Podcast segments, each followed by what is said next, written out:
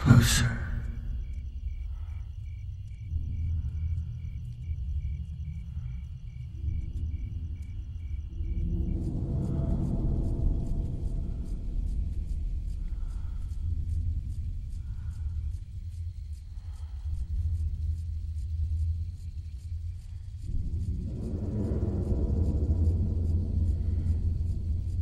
Twenty-eight days. Six 42 minutes, 12 seconds.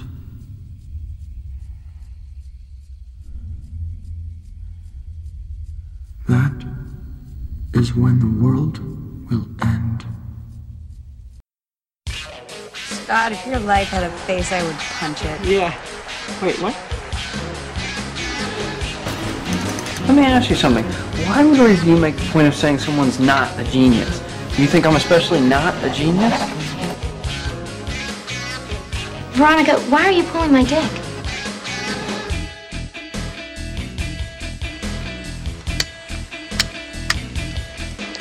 Suck my fat one, you cheap dime store hood.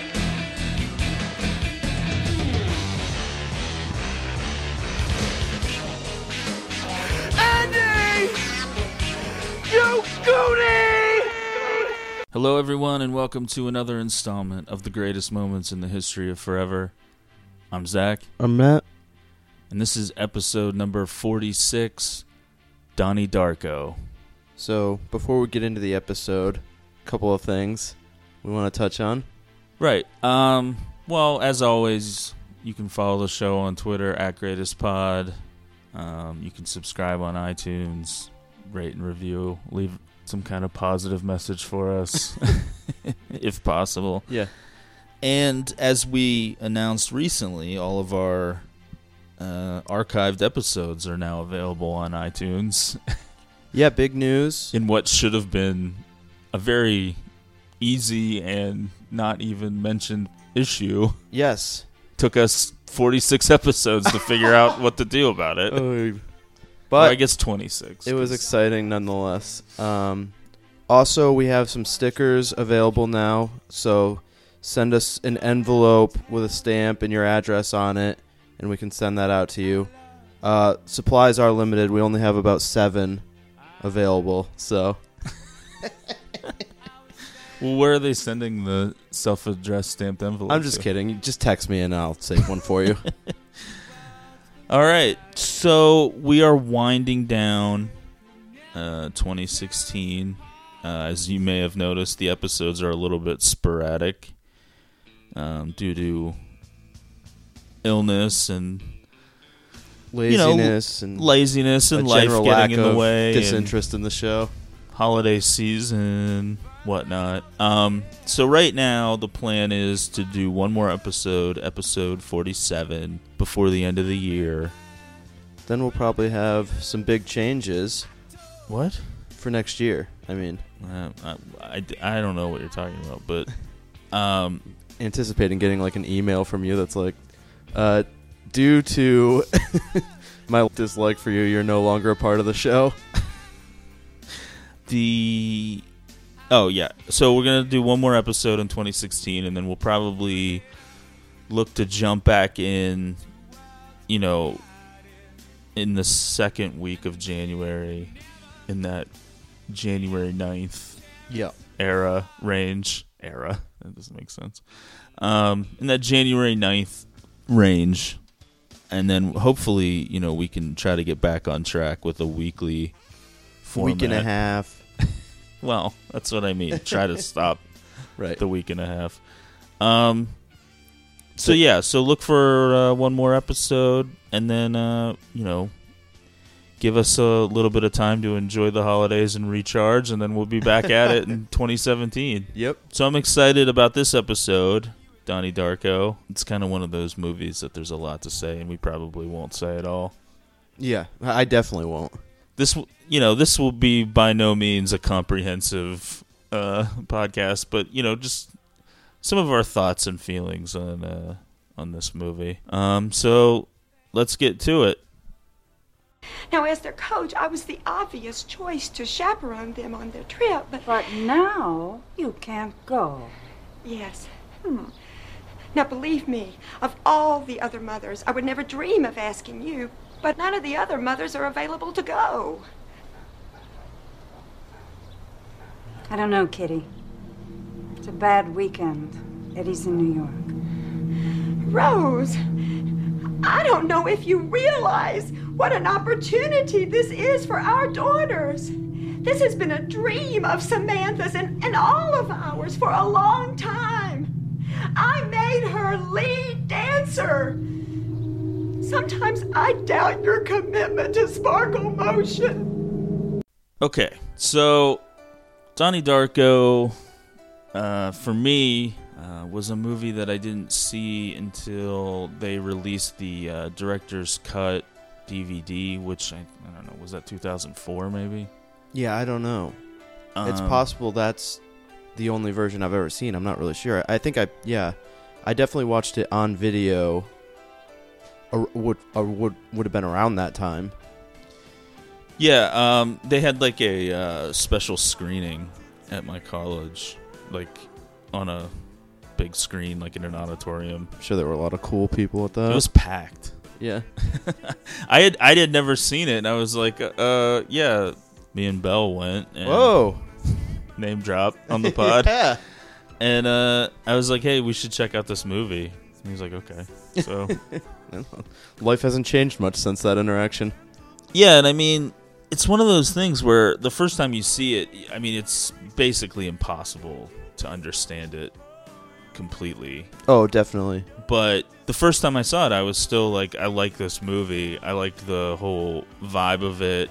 It kind of intrigued me in a way that a lot of movies don't. And so, you know, I bought that special edition DVD shortly thereafter and, you know, have enjoyed it ever since and have. It's kind of a movie that, like, you can get very into and obsessed with for, you know, a couple weeks or months of your life and then move away from it for a while and then you come back to it and you try to reopen all of those old doorways into all those halls that lead into all the different interpretations and ideas and theories and concepts that are explored and then you know you burn yourself out again and then you know you just Yeah. repeat that cycle every few years Yeah, I mean, I probably know more about it now from you explaining it to me on this last screening than I ever have. Uh, I mean, I've only seen it a few times. Uh, I was definitely aware of a, a, a group of ass clowns who were very interested in it uh, back around that time and would Yeah, watch it- it, frequently. And it's strange like this movie for a giant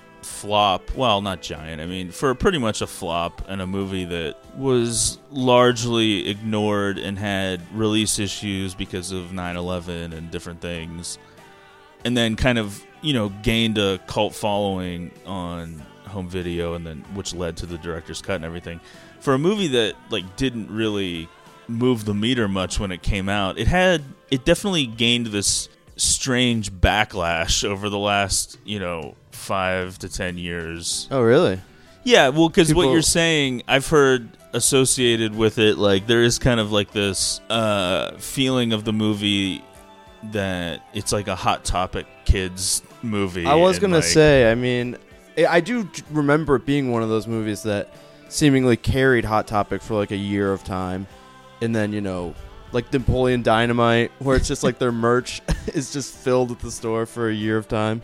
Um, yeah, I mean, for whatever reason, even though the movie's set in the 80s and has an 80s soundtrack, it, it, it gets associated with like kind of like emo kids or something. Probably because of like the appearance of Jake Gyllenhaal on the cover and kind of, you know, he's like a troubled teen kind of thing. I, I'm not really sure why exactly because it's a strange He kind of has like an anti-establishment attitude. Right, and yeah, and I mean, there's definitely some scenes in the film that kind of play that up more, and kind of stand out as like those kind of like you know fuck you type scenes Yeah. that like all teenagers are gonna love. But the actual subject matter of the film and kind of the ideas presented within it are are, are very kind of complex and not something you would typically associate with Emo kids. Well, yeah, well, with people that don't really, with people that may not be obsessed with film in general. In other words, it, it doesn't seem like the type of movie that people are going to hold up on high as it as its own thing rather than celebrate amongst other great films too because they're very into film and discussing film rather than like Yeah, I will say I. Re- it's not like a nightmare Yeah. before Christmas or Napoleon Dynamite. And those are I, I I like both of those movies, Yeah, yeah. but you know what I mean. Like Right. somebody who doesn't watch movies at all can Yeah. be obsessed with one of those two movies. I do remember the particular subset of dudes I was thinking about that would talk about this movie all the time. Also wore uh, the band Him T-shirts constantly. if that tells you anything as to why I might have a might have had a general Well, annoyance you- towards it at the time. Were you still in high school? Yeah. Yeah, I didn't see it until college, so maybe I just didn't. I never really associated this movie with anybody. Yeah. I, it, it it didn't become clear to me until later, like much later, that this was something that uh, some people kind of associated with, like goth kids or emo Oh, yeah. kids. And by the way. I, I didn't hate the movie either. I just uh, I don't know. I just didn't get never got into the whole world of yeah, we're talking more about the cult of Donnie Darko rather than the actual film itself. right. Yeah. yeah, I, I, it just came like at a time where I was really kind of uh, exploring, you know, different kinds of films, like Yeah. off the beaten path, like non-mainstream, and well, like I mean, even taking the movie, like you said at first viewing, even taking it at face value before you get into all the analyzing of what exactly is happening, it's still a cool movie. I mean, I remember just being like, "Wow, this is like dark and like it's got a cool soundtrack, and they're really talking about some weird shit with the time travel stuff." yeah, I mean, this was uh, Richard Kelly's first film. Uh, his first feature length film. And I mean, it is like a swing for the fences, all or nothing type thing. I mean, this is not something that Yeah. you normally see from like a first time filmmaker. Well, I mean- ambition would also be his undoing. Yeah, and and I mean I've seen different people who are critical of the film kind of saying who kind of dismissively say, "Yeah, I mean maybe this film is good, but it's an accident. It seems like it was an accidental masterpiece because of different things that ended up happening." A lot of people don't like the director's cut compared to the regular version because the director's cut includes like those uh chapter in between scenes shots and- of yeah. well, yeah, they, where they actually show you text from the book, and throughout this uh, podcast, I'll probably reference a couple of times the uh, audio commentary with uh, Richard Kelly and Kevin Smith, where he kind of like talks about all this stuff, and I feel like in that audio commentary, he kind of does a pretty good job of explaining why he felt like he could include uh, different things in the director's cut, and one is because a lot of the movie kind of hinges around this book um, written by Roberta Sparrow, aka Grandma Death, and they talk about this book Bay. a lot, and you never see the book. You don't really know anything that's in this book. It's just a, an abstract idea. Like, Right, here's right. this book. Yeah. This book is important, but you know what is in the book. So he felt like maybe instead of just teasing that, they should actually try to show you a little bit of what the book is or what's in the book. I mean, I kind of I've watched both versions of the film. Um, I was like I said, I was introduced to the director's cut first, so without having seen the regular version Mm-hmm. I first, think I saw the regular version because yeah, I don't really remember all that the inner kind of the interjection stuff with just the shots of eyeballs and um yeah the pages from the book. Yeah, and I think I think you know when people are critical of the director's cut, they kind of say you know that they prefer the the mystery Yeah, involved in the first film, and I I, I agree with that. Yeah, I I don't like like, that too, everything yeah. explained Right. so much, and uh, oddly, plus the look of it is a little tacky. yeah, I mean, I wouldn't say it's tacky. I would say like it doesn't look like it always fits. Yeah, it looks like it's from a different movie Mm-hmm. sometimes. Some of the stuff that's added is good. There's some added scenes and some extended scenes that actually help flesh out a little bit of the characters and stuff, but as far as like the you know as Richard Kelly refers to it like the comic book imagery that's added to it to try to push forward the idea that in his own unique way. Like Donnie's becoming like this kind of superhero. It doesn't always work, but Yeah. you know, whatever. Um, and he's he's pretty clear on saying that like the director's cut by no means like replaces the original version or anything like that. It's, It's, an like expanded. he, he sees it as like two separate things, and you know, just because the director's cut exists doesn't mean you have to forget the original or anything. The movie kind of opens up with Donnie just laying out in the middle of a street, waking up. yeah. um, and this is kind of something that's Makes me reflect on my life. Well, it kind of plays into something that's uh, teased throughout the movie, which is like Donnie's pre-existing um, Condition. mental problems. He Yeah. seems somewhat disturbed or troubled. We don't really get the full scope of what his problems are, Yeah, yeah. or what he may have done in the past. Right. But And it's kind of like one of those things. I mean, I, I'm sure this is something that you would get to, but he's such a like dark, kind of brooding figure. But it's set in like he's got like the coolest, nicest parents in the world. So it's like one of those type situations. yeah, um, the it it take it takes place in um what eighty eight or is it eighty seven? I guess it's eighty eight. Mm-hmm. and um, the backdrop is the uh, presidential election between uh, the first George Bush and Michael Dukakis, and in kind of like a humorous, like little, I wouldn't even call it a subplot, but a humorous little character thing. They have like uh, Donnie's sister. What's her character's name? in the movie? I I don't know. Uh, played by his real life sister Samantha. No, that's the Yeah. little one. Maggie Gyllenhaal. Yeah. She plays okay, Elizabeth Darko. I don't even know if they ever say her name. I can't even remember. Yeah, I do remember uh, just watching that uh, dinner table scene the first time I ever saw this, and my girlfriend at the time was just like, "Oh yeah, that's his real sister," and it's just like having I had no idea who Maggie Gyllenhaal was at the time. Yeah, I, I don't. I don't think that I did either, but I, who knows? I mean, we're getting to the thing. point. Yeah. So many years go by. Yeah. It's like who knows? Yeah, and there's like this weird sexual tension between the two of them in the movie. This weird projection of sexual tension between the two of them by you. All right. Well, I didn't know that you were going to bury me this early. and so his sleepwalking is like something that his family like already knows about. Like it's a it's a pre-existing thing and his the first time we see him waking up, it's not related to the main part of the story, which is uh basically when time splits and he goes into like an alternate The tangent universe. Yeah. universe. Which will happen the second time he sleepwalks at the behest of a giant demonic looking rabbit named Frank. Seemingly, yeah. And the whole like iconography of Frank and Frank's face and some of the various supernatural elements of the film kind of I think led to the mismarketing of the film, especially when it came out on DVD, as it was compared to Stir of Echoes Oh, and wow. Final Destination, believe it or not. Yeah. Um, it's it's funny because Kevin Smith like brings that up, and he's clearly trying to get Richard Kelly to like bury those two movies, and Richard Kelly like won't do it. He's like, oh, that he's like Stir of Echoes was good, and I think the Final Destination movies are fun for what they are. like he just like won't do it.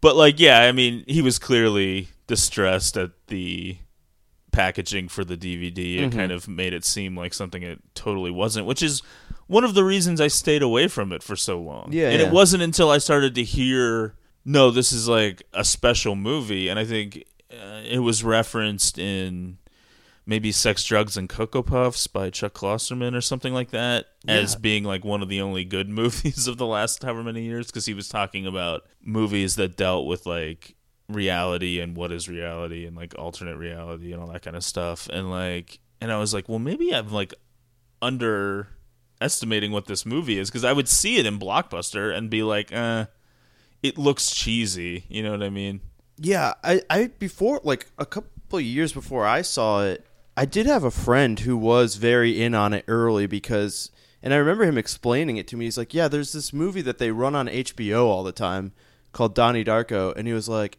"It's really awesome. It didn't really get a release." And he like talked about the uh, 9/11 thing even back then, which I don't even know where he got that information. This seems pre Wikipedia, but like I'm sure there was some internet articles Yeah, about yeah. it or something. Because I mean, the whole it seems. I mean, it, it kind of seems strange, you know, 15 plus years later to Right. think about, but just the idea that in this movie there's a part of a jet that falls off of a plane and crashes through a house and plus the subject matter itself is very strange Yes, and yes. dark and people just you know people just weren't feeling that for a while and like you know there's definitely some artistic endeavors that suffered you know because of oh, absolutely. the time period. And this was a movie that came into Sundance with a lot of hype and a lot of people were in on it and were really excited about Yeah, it. Drew Barrymore, a real champion of it. Well, yeah, she's in it and Yeah. she's a big reason it got made. Right. But when they brought it to Sundance, people kind of quickly turned and ran from it because I think a lot of distributors were, didn't see any way that this movie could make Get a- money get or a big release. Yeah, they were just like, this is not mainstream enough. You know, it's too weird. And it took several months, I think, after Sundance for them to even sell the movie. And then, you know, time keeps going and then 9-11 and then, you know, it just, Yeah. it barely got out. I think it did have a brief and very small theatrical run, but I mean, you know, What are you gonna do? so where were we? So the second time that Donnie is sleepwalking, like I said, he's having this kind of So this is a weird part of figuring out everything it, because if you just take the like the tangent universe and you're like, oh, okay, so all like the supernatural stuff is happening within that, but this part of it happens before, right? The tangent universe starts, like Well, where yeah, he goes they're- out and has like the the world will end in 28 like that's before the tangent universe actually begins right right. so supernatural stuff is happening in the first reality Yeah, I mean it's like a vision. yeah You know, I don't okay know. all right yeah you know, it's like uh, I think if you're going to accept this idea that like a an alternate reality can just form, that's true I guess you have to accept that there could be a special person chosen to, you know, close it eventually. yeah You know, obviously we don't know why any of this is happening. True.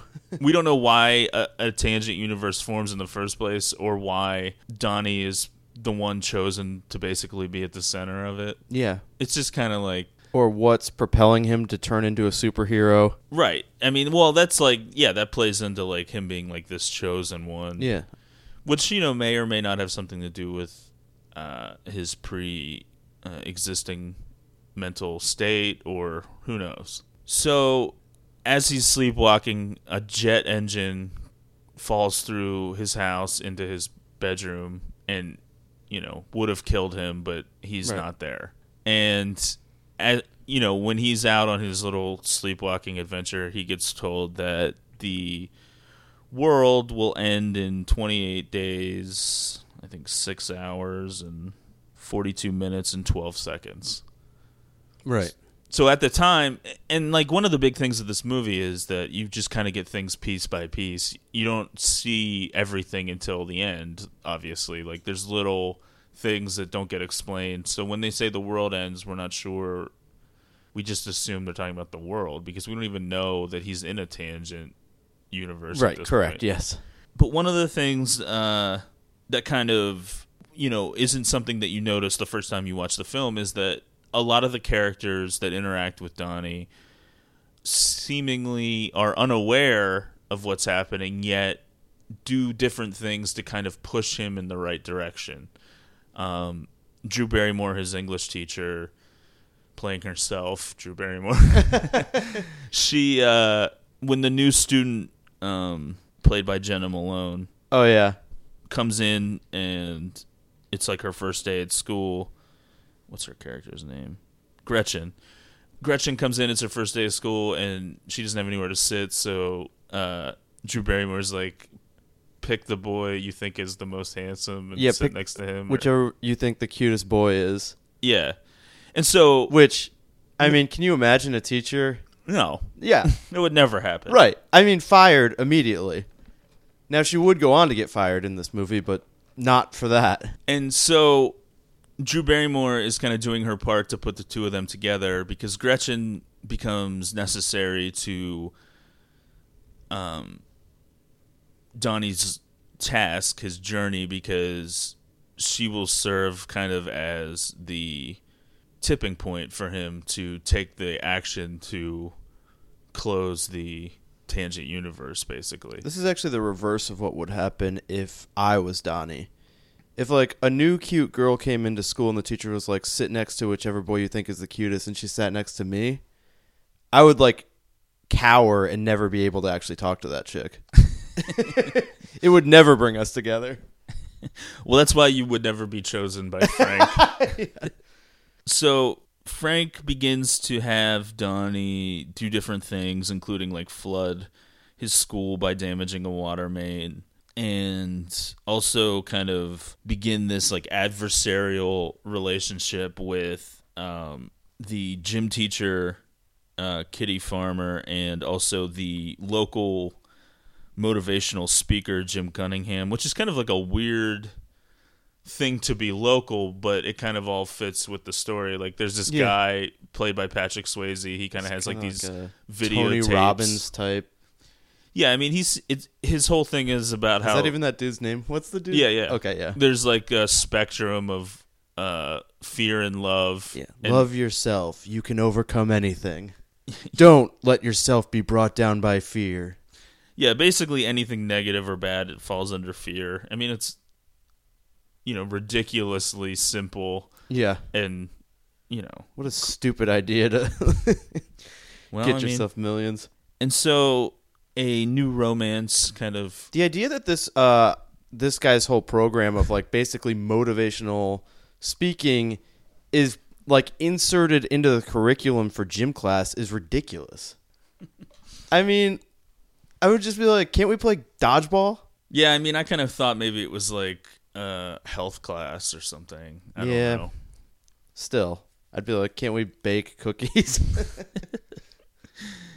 The interesting thing with Kitty, the teacher, though, she has a daughter on this like dance team called Sparkle Motion, which Donnie's little sister Samantha is also on. And Yeah. so there's like all these these kind of weird scenes between Donnie's mother and Kitty, and they're kind of like they have to be nice to each other, but they clearly hate each Right. other. A lot of little passive aggressive commentary going on between the two of them.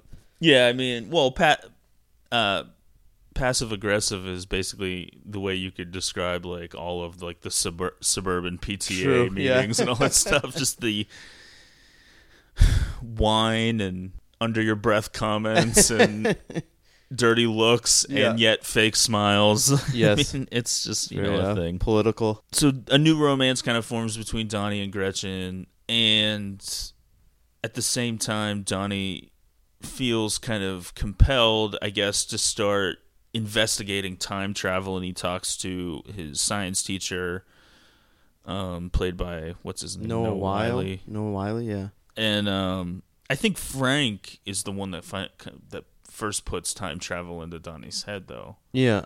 because he, he continues to be visited by Frank periodically. Which an interesting uh, choice for the voice of Frank too. Is it not that actor? Oh, I don't know. I don't know. It sounds weird. Like obviously there's some effect on it. right? Yeah, yeah. I, I Um, don't know. I'm not really sure. These scenes with uh, the teacher kind of remind me of in Stranger Things when the kids are talking to their teacher about the Yeah, parallel universe or whatever. yeah. And this is kind of like a vaguely religious kind of school. It Right. Seems like a Catholic school yeah. or something. Yeah, that's true. They wear uniforms. And so there's kind of like a certain line that like his teacher doesn't want to cross because Right. it's kind of stuff that uh, would go against the Bible or something. Yeah, I yeah. would imagine, and so he's afraid that he's gonna lose his job, which his wife or girlfriend Drew Barrymore, which we don't even really find out They're 100 together. percent they're they're, Right. they're together until the very end, Yeah. basically. But she gets fired later, but it, it seems like an insane move to fire a teacher in October. like I just can't ever fathom that happening. I mean, I guess it could happen at like a Catholic school, but Yeah, I don't know. I, mean, I never had anything like that happen. Uh, Right. I mean, I don't know if there's a sub of. it's like a Mr. Belding's brother comes in for the rest of the year, or I don't know the what the fix first is uh, college professor I ever had committed suicide Really? in like October of what do that you mean? semester. Like the first class that you took? yeah, the first class I ever was in, like Monday morning, first one. That guy Yeah. for that class, Right. he ended up committing suicide by like October. Wow. So that was a that was a fun time. Did they cancel that class and give everyone A's or what? No, we got a new professor and we everyone had to start over, Oh, which was I can't believe you didn't throw a fit about I did that. because Oh. I, I I had like I had like you know the highest grade Yeah. probably. I mean I still got an A in that class, but like kind of a uh, friend of a friend who was in that class, let's say a roommate of a friend, had gotten to the point where he had missed the class so many times already that he was told that if he missed it again he would get a zero. and then this new teacher comes in and he gets a clean slate and then he proceeds to do it again and gets a zero. Holy shit. Anyway, It's like the stuff that you had going on in your life to miss so many classes in college. Nothing. well, Laying in bed listening to uh, ESPN radio. well his thing was day. staying up all night and taking like outdated versions of like EA sports games and like updating the rosters manually. Like creating the characters. I don't know. Naming I don't. I don't know what he was doing. so the weird thing about this movie is kind of like the only thing propelling it forward is this 28 days, 6 hours, 42 minutes, 12 seconds. Like Right. that's the only thing like that's kind of hanging around being like, well what is happening here? Like Yeah, we have kinda- just like normal suburban life with weird yeah, we're, we're not really sure what Donnie is supposed to do. Yeah. We just know that there's Because even the stuff that he is limit. doing, he seems to not really have full control over. Like the school thing. right, and he has like no control over his hallucinations or or whatever they are with Right. Frank. Like he Frank seems to come and go as he pleases, and so the information is kind of like slim and always kind of coded in a way where we don't know exactly what it all means. All the while, Donnie's kind of seeing this psychiatrist who he's probably been seeing before this all started, but now this kind of adds a new wrinkle to it as he fully admits to this psychiatrist that there's a giant rabbit named Frank that he talks to. Yeah. And she kind of doesn't really know what to do with this and tries all kinds of different things, including Suggests like hypnotherapy. where yeah he talks about like wanting to have sex with Christina Applegate. Which, I mean, not dissimilar from your own hypnotherapy. Yeah, I mean, I I kind of like I was a little bit too young, I think, to be like in on Christina Applegate in that original like Married with Children run. But recently, good, I went back and watched Don't Tell Mom the Babysitter's Dead yeah. when she was like 19, and I was like blown away. Yeah. That's all I'm gonna say. I, I, I, Yeah, Christina Applegate in that movie might be the hottest chick I've ever seen. Shut up! I don't, you've never even seen I that movie. I don't like when you lie to our audience. That's true. Okay. All right. I won't do that going forward. That's a lie. Um, but yeah, I mean, can you imagine what it would be like? Well, it was originally supposed to be Alyssa Milano, and they do have to do that thing where every pop culture reference is like vetted by a lawyer. Oh, really? And Oh. this was at the time when like her mom was like on a rampage because there were like fake nude pictures of her on the internet, and it was like a whole thing. Alyssa Milano? yeah, She's nude in movies. this was before that. Oh, I guess. Wow. I don't know. This was like a whole thing, and they were basically like, you can't say Alyssa Milano, so they changed it. Wow. And Um, apparently Christina Applegate was super cool with it, and also met flattered. Richard Kelly at one point and said, "So you wanted to fuck me, huh?" yeah, pretty much. I mean, He turned beet red. uh, but yeah, it's like what a humiliating beatdown for Donnie with his therapist here, though. he just goes into this state of rambling about fucking He chicks. and starts then- to take his pants Yeah. off or reach down his pants Yeah. before she stops him. Right. He wakes up. She's like, "You look like you need a hand with that." Donnie gets into it at a uh, assembly with that Jim Cunningham, um, kind of accusing him of being the Antichrist. Yeah, it's kind of like that famous YouTube Q and A video where that dude starts getting uh, tased. and um, so then th- that kind of leads to the second like act of vandalism spurred on by Frank after flooding the school. This time he sets fire to Jim Cunningham's house, exposing like a child pornography ring. In what way? Do we know? Like they burned mean? the house down, but like what? I don't know. I've always wondered what exactly this uncovers. Well, if you want to get into it, Okay, um, yeah. I was just about to say, like, they kind of make it clear that it's not just like, oh, he's in possession of this stuff. Like, Right. It seemed like he was involved in like creating it or something because he's involved in like the a ring or so. I don't know. Like they kind Well, of he's in film production, so he's got the equipment. So it kind of seemingly. it kind of leads you to believe that maybe that when they were putting out the fire, they found some pretty frightening, horrifying. That's things. yeah, that's what I was thinking. I mean, but I was always like, well, how much of his house burned down? I don't know. Yeah, I don't know. It's a movie, man. I mean, Yeah. I don't know what you want me to say. Okay, you've seen it more. Um, in kind of like a weird part of the movie, like Donnie like confesses these things to his uh therapist when he's under hypnosis, but like you know she takes the initiative to call his parents who happen to not be home at the time. But it's kind of like a a weird little part of the movie that I'm not really sure you know why it's included because it doesn't really go anywhere but it's like he kind of fully lays out what's happening as far as he knows which is he's done these two things and now he thinks that Frank is going to kill soon She breaks the uh, confidentiality with her. which she seemed to be doing all over the place Right. throughout this movie which always kind of infuriated me because of the Jim Cunningham scam scandal uh, this Kitty Farmer who's like running his sister's dance team thing she wants to spearhead the Jim Cunningham defense movement or support I don't even know what she's going to do but she needs Yeah. to appear at his arraignment He was framed. Those fi- those damn firefighters. Yeah, so Donnie's mom is now called into action because Sparkle Motion has been asked to be on Star Search, which is in Los Angeles and they're in Virginia. So she's going to have to This chaperone weird- this trip. Sexually suggestive underage girl dance troupe. Yeah, which I mean, disturbingly, you were very into while we watched this film. so that leaves Donnie and Elizabeth by themselves, and Elizabeth gets accepted to Harvard, so they're going to throw this party.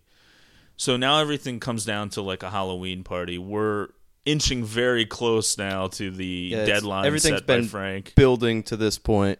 I mean, we've like def- we've kind of skipped over like the grandma death stuff because that kind of is important as to where they go, but Yeah, and you know most of just the general hanging out that's happening in the movie. yeah, sometimes it's hard to separate what is moving the plot forward and what is just like Sitting on a couch in a field.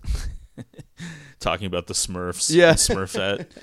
um, Grandma Death is a woman who I believe they say is like 96 or something insanely old. Right. Who all she does is leave her house to wander to the mailbox and cross the street and then check the mailbox again and then cross back to her house and then check the mailbox again. That's like all she does all day. Grandma Death, not her given name. No, Roberta Sparrow. And Yeah. she wrote a book about time travel which Was published yeah, because she used to be a teacher or in, something. Uh, in possession uh, by Noah Wyle, which he carries on him apparently at all times, It's yeah, it's ready his to Bible. dole out.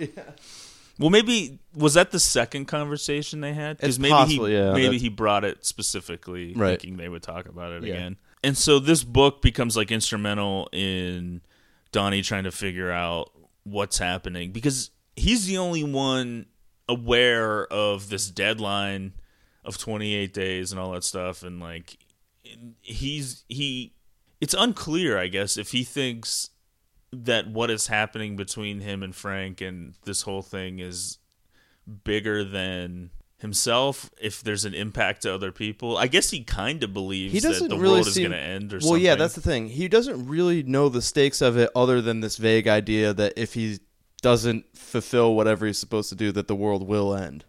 By what means? well we don't know Yeah, and it's kind of interesting because the viewer obviously has no idea what Donnie is supposed to do and why he's supposed to do it, and it's it's kind of clear throughout that Donnie doesn't really know. So it's kind of like we're learning together. Right. We're trying to figure this all out. So he ch- uh, his father almost runs Grandma Death over at one point, and she like whispers something in his ear. And what does she say?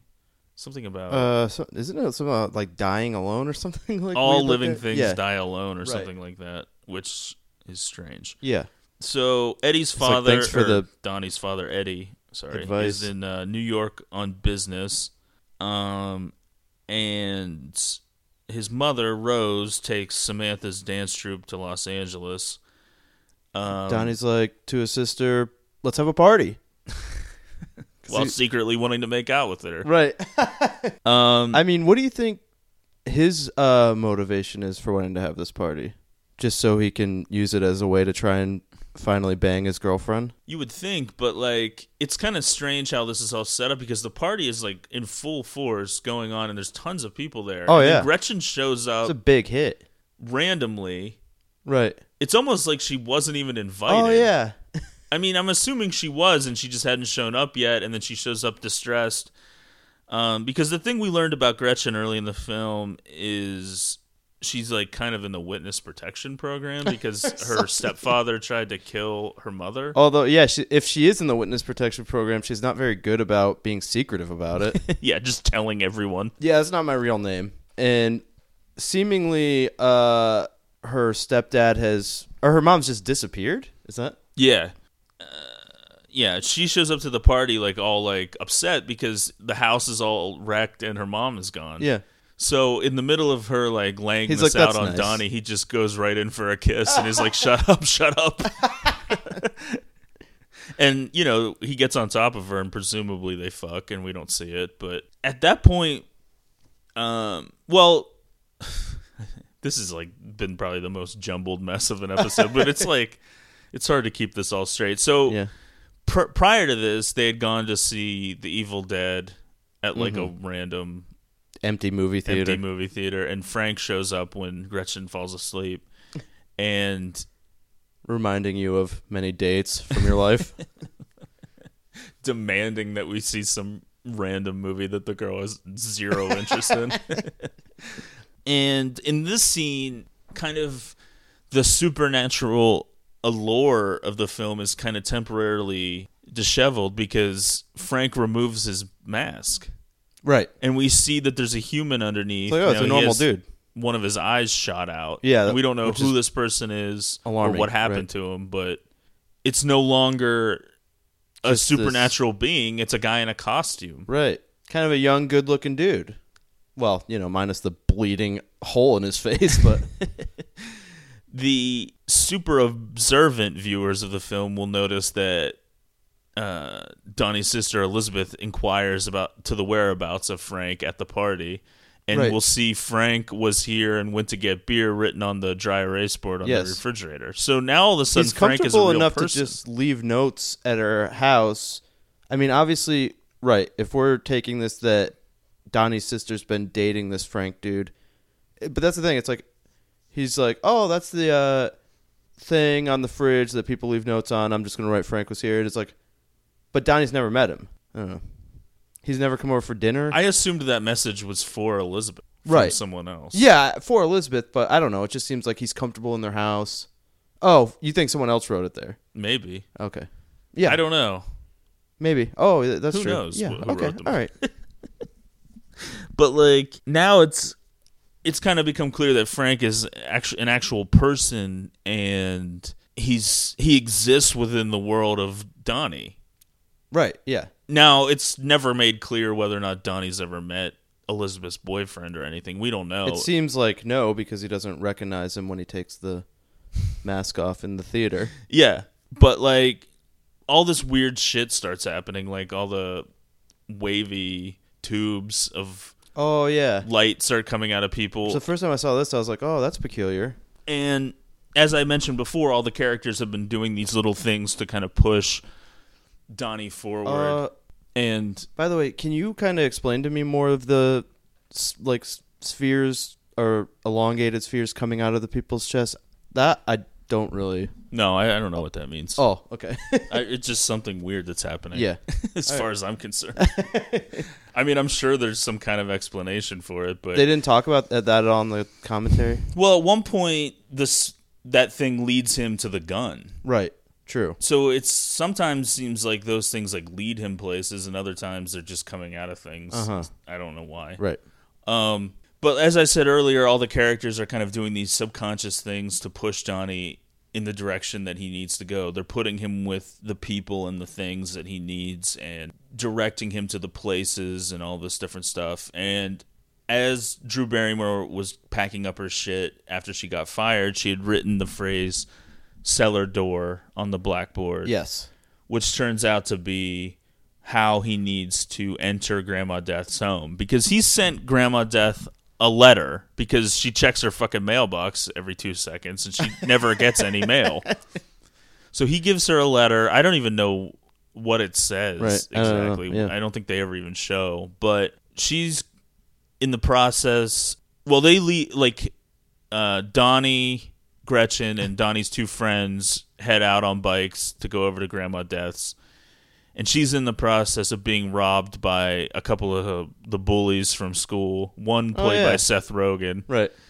and one who is like Just like a 45 year old dude still in Catholic school, carries a knife at all times. brandishes a knife several times throughout the film. Just a Right. complete psychopath. Yeah. and they kind of Have a Freak showdown. out. Yeah. with because well because they're being caught robbing this old woman, so they like freak Which, out. like, what possessions could she possibly even have? Well, didn't the father reference Oh. that she had like some Yeah. kind of a gem collection that people That's tried to right. steal Yeah. and all this shit? It seems like maybe one of those like local urban legend things. Like she Right. probably didn't even have it, or it was already stolen years ago. But it was just something that people always tried to do. Yeah.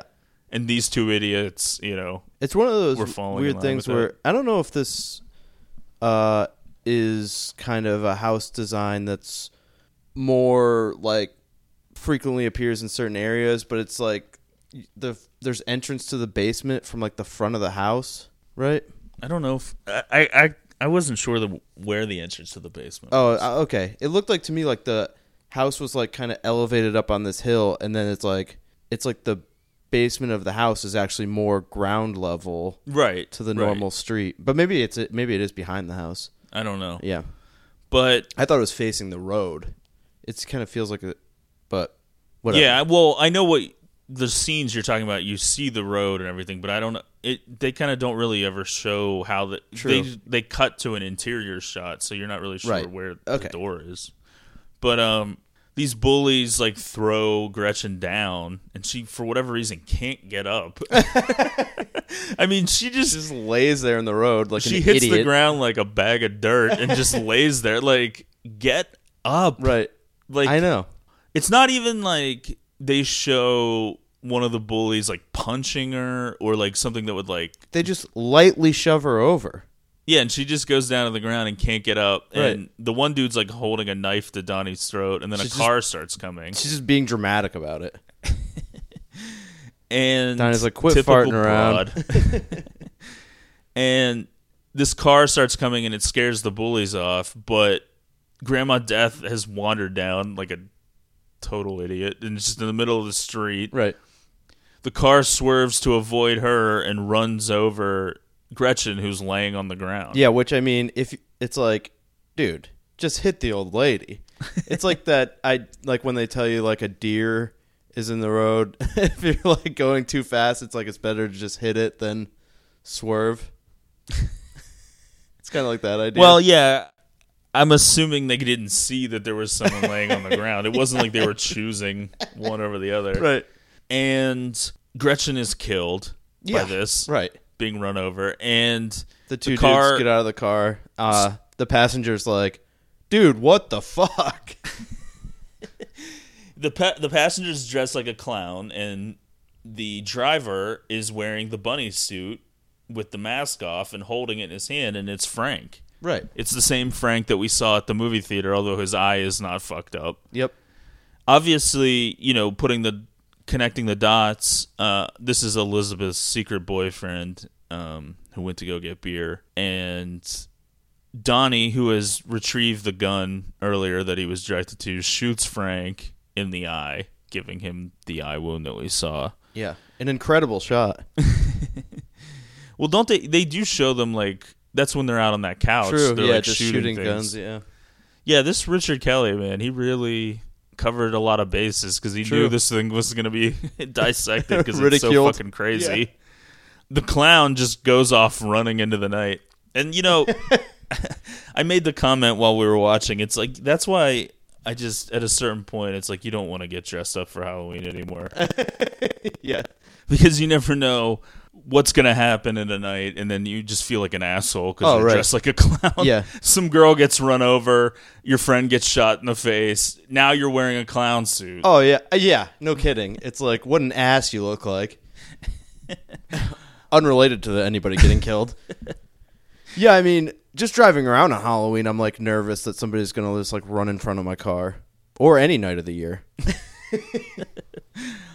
So this basically is like the big uh, centerpiece scene, the big climax. Like this is what everything was leading towards, because to me, and this is just kind of you know freestyling here. This is like my own kind of thoughts Oh, and opinions. all right, It's wow. like Donnie needs some kind of motivation to go through with what he has to do Well, he's lost everything now. his anger at the death of Gretchen results in him killing Frank, and he doesn't know exactly what's going to happen, but he knows based on Frank's clues that he has to reverse time and start this all over again. And it, somehow it started with the jet engine falling.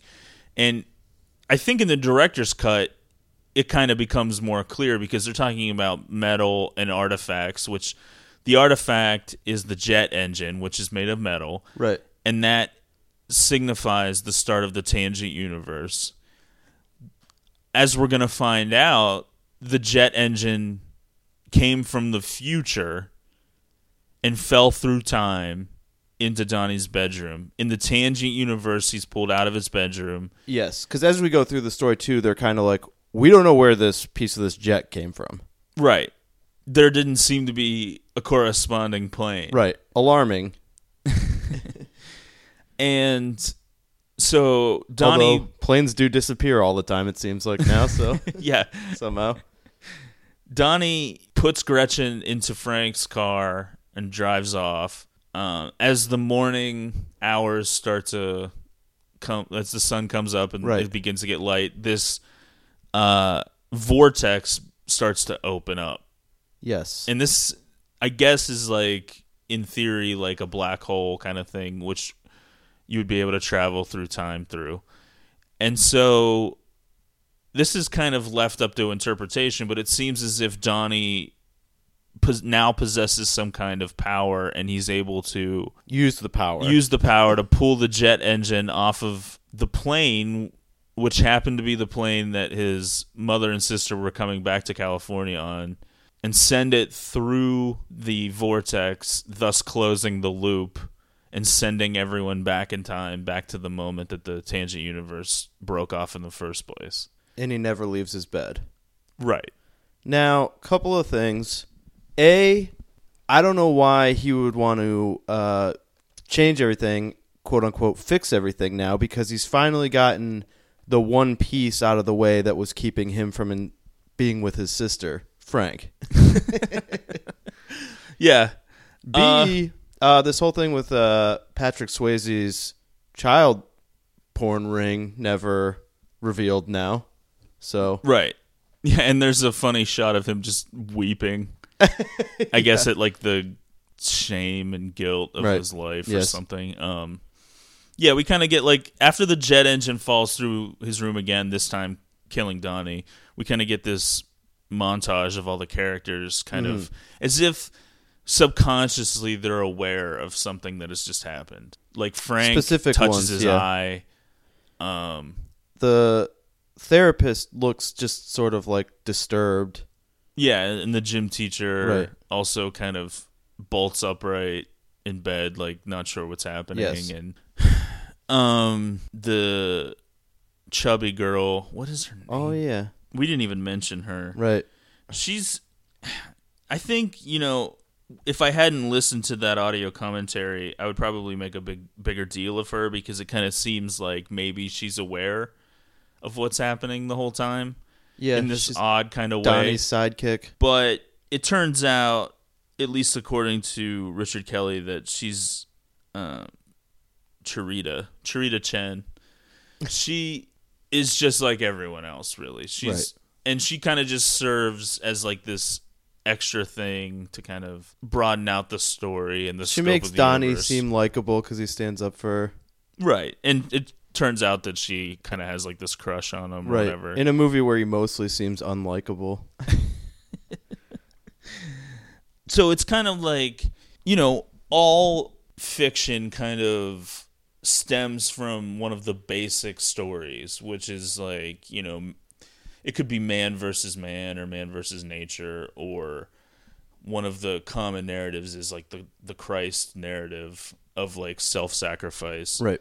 and this is like a pretty obvious Christ story told, you know, through this troubled teen who time travels and whatnot. But basically, the end result is by closing the tangent universe, Donnie is going to sacrifice himself for the lives of his mother, sister, Gretchen, etc., and possibly the universe. We don't really know Yeah. it seems hinted that like possibly the existence of this tangent universe would cause the universe to collapse upon itself or something and you know the world cease to exist i don't really know how or why but that's kind of just like Right. implied that he might be saving the world by Yeah. doing this but even if you don't want to take that leap at least on a smaller scale he's Yeah. saving this chick that he fucks yeah, and his uh, mom and sister. well whatever Um, yeah. I feel like I wanted to say something else. I will but- say this: Jena Malone, cute as a damn button in this movie. Yeah. Really, this was like one of her first big things. I think. I mean, she was in is the first thing I s- Saved. Remember it from? Oh yeah, that's right. What was the other thing? No, this was the first thing I remember Yeah. it from. Yeah. I think Saved came out maybe a couple years after this, but I I saw Saved first Right. and then saw this later or Uh-huh. whatever. But um, Interesting career for Richard Kelly since this movie uh, would go on to direct Southland Tales, just a complete mess.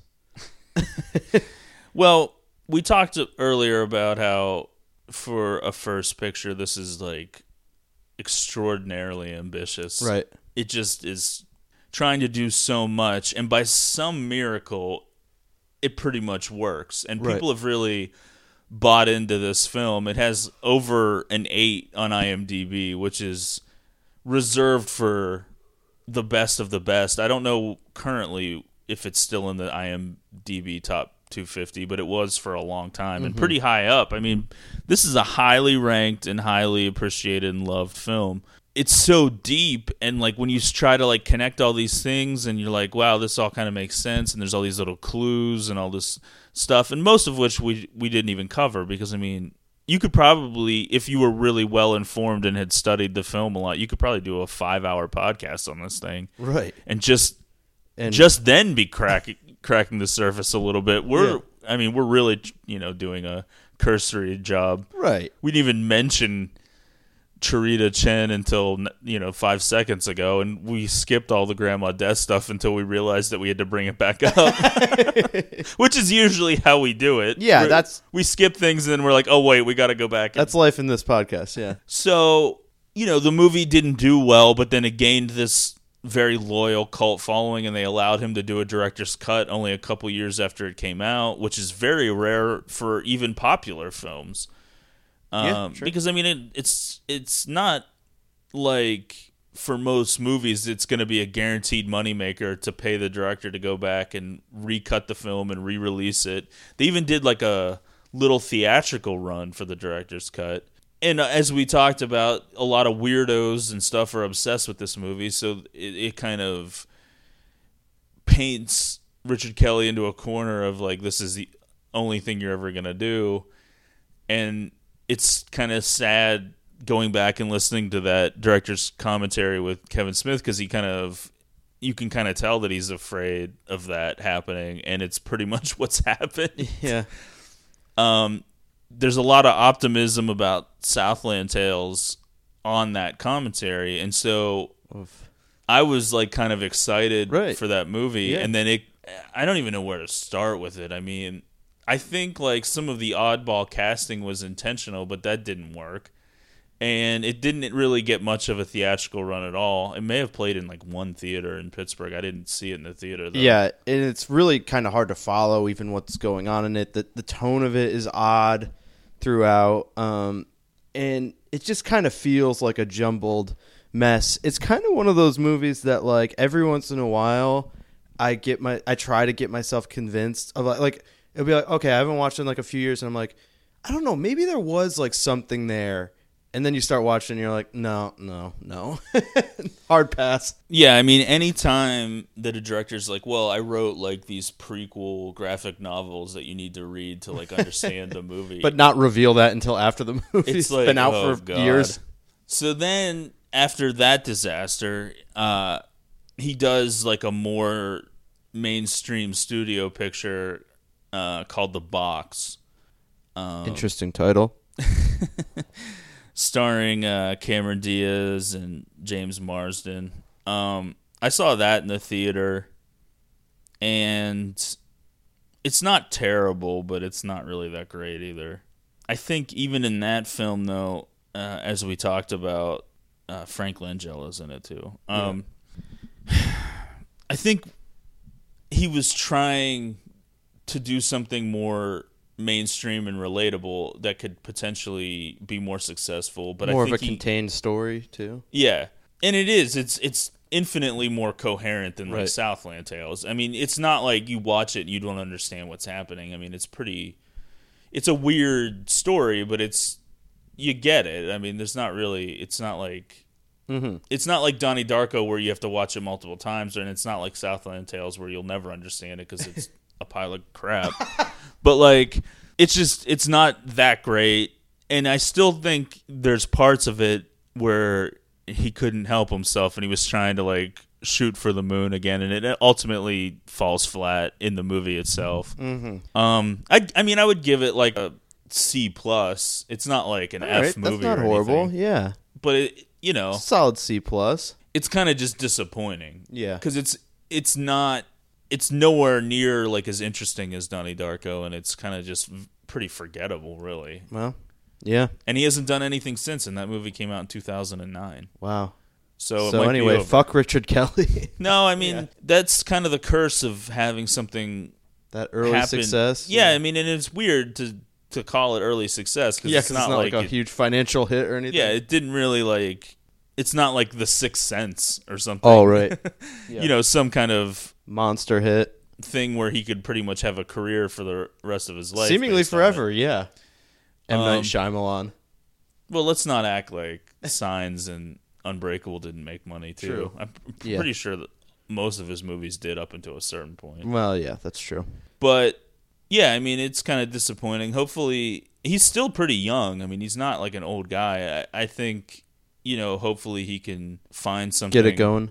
Find a project to really kind of shake things up. It's like it's you always fall into that trap though, where presumably he wants to do something completely different from Donnie Darko. He doesn't want to try to remake the same movie. Yet that's kind of what like any fans of his that he might have, or anybody who's aware of Donnie Darko, that's what they're always going to be looking for, and you know, annoyed at anything that isn't in the same vein. Yeah. Uh, Although enough time has gone by now where it's like I can't imagine people were really even paying attention to his career. True. I don't think so. Yeah. I mean, it's been what seven years since his last movie, and it was a movie that, if you brought up the box to most people, I don't think it's really gonna register as to what that was. But I'm sure more people saw the box than Southland. Tales. well, yeah, that's true. One last thing I'd like to say about Donnie Darko, Donnie, uh, a true coxman, really, with his whole like just nonchalant way of starting to date uh, Gretchen, just kind of dropping, "Do you want to go with me?" A method that I've since tried to apply to great failure. well, you know, things are easier at that age. Probably That's true. you can, you know. Yeah. Well, I mean, you know, it la- she basically lands in his lap. I Well, mean, yeah, she, she makes the true. big first move. Right. And then She like, chooses him to sit next to. So you want me to be my girlfriend? She's like, Yeah, sure. That sounds good. Yeah, I mean, I wish you know we could get into some of the different things, but it's kind of just like again with most of the subjects we do in here, I kind of just encourage people to watch it for themselves. Yeah. Um, And then tweet us. yeah, tweet us your reaction. Right. Yeah, it's kind of it's kind of strange. Like um, Mad World ended up going to number one, like the cover Oh, I know. Isn't that so in the weird? UK, like a year after the movie. Right. I remember like seeing a little piece on MTV News about that. Yeah, and it's kind of that kind of song on its own kind of gained like uh, some cult popularity in Just, America uh, and then some mainstream popularity Like abroad. two years ago, I saw being advertised Gary Jules just playing down the street at Club Cafe. Wow, It's like, I'm kind of annoyed you didn't mention it to me. yeah, I don't know, but it's like, I would have liked to have not gone to that. yeah, exactly. But it would have been nice to know what was Yeah. going on at the time. I like to know about things that I Yeah. don't really want to go to. Right. But, you know, be at least be aware. Yes. Um. So, like we said earlier, uh, one more episode in 2017. No. 2016. I don't Well, whatever the fuck year it is. One, one, in, one more in 2016, and then one in 2017. Then we're done. Yeah, we'll do one more in December and then maybe one in like June ish, and then we'll call it. Yeah, we'll do like a State of the Union in June. We'll announce our comeback in June and Yeah. then only ever post that episode where we announce the comeback and then that's it. yeah, and even that will be like a few days late. Over the next couple of weeks, building up to our season two that we're launching in Jan- that we're launching in January. Uh, this that would be like a great time to tell your friends about the show and also tweet at us some suggestions. Yeah, You know, probably we're probably not going to listen for like subject matter like episode ideas, but like just different maybe different suggestions like yeah. Make the make the shows longer or shorter or why don't you why don't you Don't say that. why don't you post them on the same day every week? Oh, I'm just kidding. yeah, don't tweet us any of that kind of bullshit. yeah. Just don't tweet us. Actually, we're deleting the Twitter account. And make sure you are subscribed and telling your friends about the show if you like it, or even if you don't, whatever. Go fuck yourself, asshole.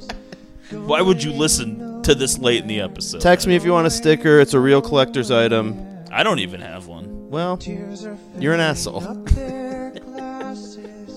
Jesus Christ. um, all right, so that's Donnie Darko, and uh, thanks for listening, and we'll see you next time.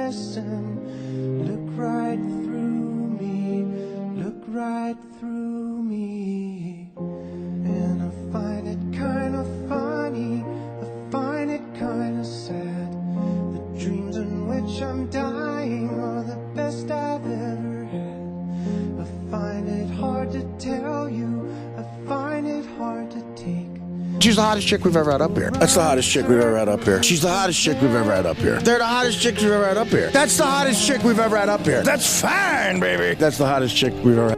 She's the hottest chick we've ever had up here. It's the hottest chick we've ever had up here. She's the hottest chick we've ever had up here. Fuck a prenup. There's no prenup. I'll, I'll give you half what I got right now. Take this over to Gimbels. Oh! She's the hottest chick we've ever had up here. Thank you for frustrating the fuck out of us. They're the hottest chicks we've ever had up here. She's the hottest chick we've ever had up here. She's the hottest thing I've ever seen. Motto.